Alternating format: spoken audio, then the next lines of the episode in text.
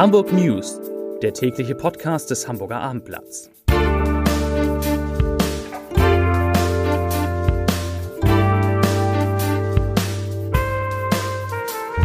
Moin, mein Name ist Lars Heider und heute geht es um den nächsten Lokführerstreik, der diesmal ganze sechs Tage dauern soll. Weitere Themen. Der neue Flughafenchef gibt sein erstes Interview, natürlich dem Hamburger Abendblatt. Hamburg baut Schulden in Rekordhöhe ab und es bleibt erst einmal stürmisch. Dazu gleich mehr. Zunächst aber wie immer die Top 3, die drei meistgelesenen Themen und Texte auf abendblatt.de. Auf Platz 3 Tiny House im Garten für die Großeltern. Eine Familie macht es vor. Auf Platz 2, wo sich in Hamburg Krisen, Kriege und Armut bemerkbar machen. Und auf Platz 1, na klar, so wirkt sich der Lokführerstreik ab Mittwoch auf den Norden aus. Das waren das sind die Top 3 auf abendblatt.de. Zumindest auf einen kann sich die Automobilindustrie noch verlassen, auf Klaus Wieselski, den Vorsitzenden der Gewerkschaft der Lokomotivführer kurz GDL. Er beweist immer wieder, dass es in Deutschland nicht ohne das Auto geht. Denn ab Mittwoch wird auf Deutschlands Schienen schon wieder gestreikt, im Güterverkehr sogar schon ab Dienstagabend. Die GDL hat im Tarifkonflikt mit der Deutschen Bahn erneut zum Arbeitskampf aufgerufen. Diesmal geht er sechs Tage. Bis Montag soll der Zugverkehr in der Bundesrepublik lahmgelegt werden. Und das wird natürlich auch für Passagiere im Norden schwerwiegende Folgen haben. Wie eine Sprecherin der Hamburger S-Bahn erklärte, müssen Fahrgäste ab Mittwoch mit massiven Beeinträchtigungen rechnen. Derzeit werde an einem Notfallfahrplan gearbeitet und auch im Fern- und Regionalverkehr wird es zu zahlreichen Zugausfällungen und Verspätungen kommen Sollten Züge tatsächlich fahren, also heißt es, würden die Fahrgäste kurzfristig darüber informiert. Also wahrscheinlich heißt es vor allen Dingen in den nächsten sechs Tagen wieder aufs Auto umzusteigen. Wir bleiben beim Thema Verkehr. Hamburgs neuer Flughafenchef heißt Christian Kunsch, ist 50 Jahre alt, bereits seit 2019 in der Geschäftsführung und wird ab, äh, ab April von Berit Schmitz dort unterstützt. Nun hat er meinen Kollegen Wolfgang Horch zum ersten großen Interview getroffen. Das war ganz interessant, denn Kunsch verspricht Verbesserungen bei den Sicherheitskontrollen. Seine Erwartung ist, dass Passagiere nicht länger als 15 Minuten warten müssen, zu Spitzenzeiten maximal 30 Minuten. Und er erwartet aus mehreren Gründen Verbesserungen. Unter anderem, weil das Passagierwachstum statt bei 22 Prozent wie 2023 eher bei rund 5 Prozent am Hamburger Flughafen liegen wird. Zudem kündigt der neue Flughafenchef Schadenersatzforderungen an. Und er sagt dazu, ich zitiere, durch die Aktion der Klimakleber, Klimakleber sind uns Kosten von etwa 150.000 Euro entstanden.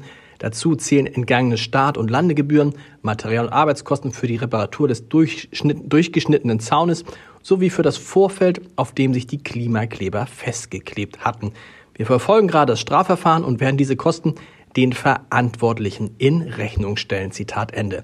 Und auch über die Kosten der Geiselnahme. Anfang November hat er etwas gesagt. Die hat den Flughafen allein eine halbe Million Euro gekostet. Damit sind wir beim Geld. Die Stadt Hamburg hat im vergangenen Jahr Schulden in Rekordhöhe von fast 2,5 Milliarden Euro abbezahlt.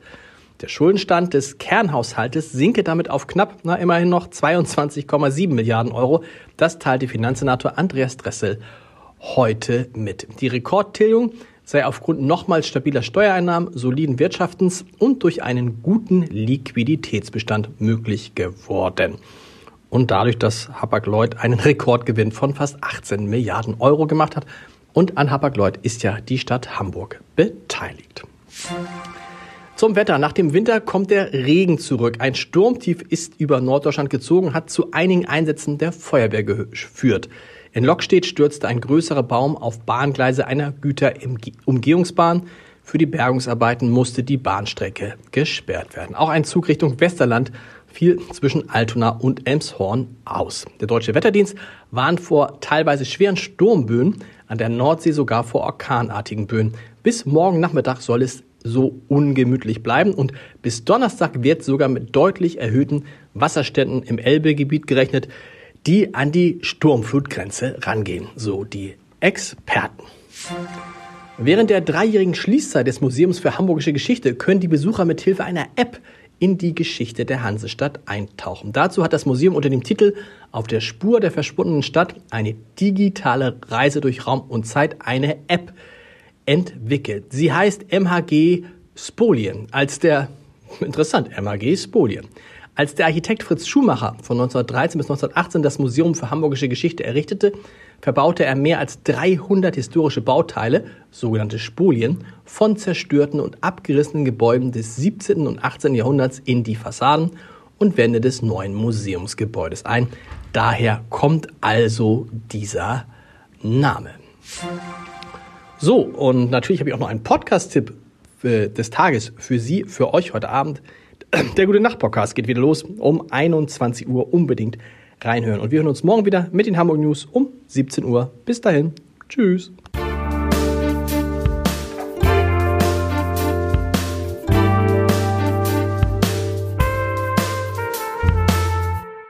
Weitere Podcasts vom Hamburger Abendblatt finden Sie auf abendblatt.de slash podcast.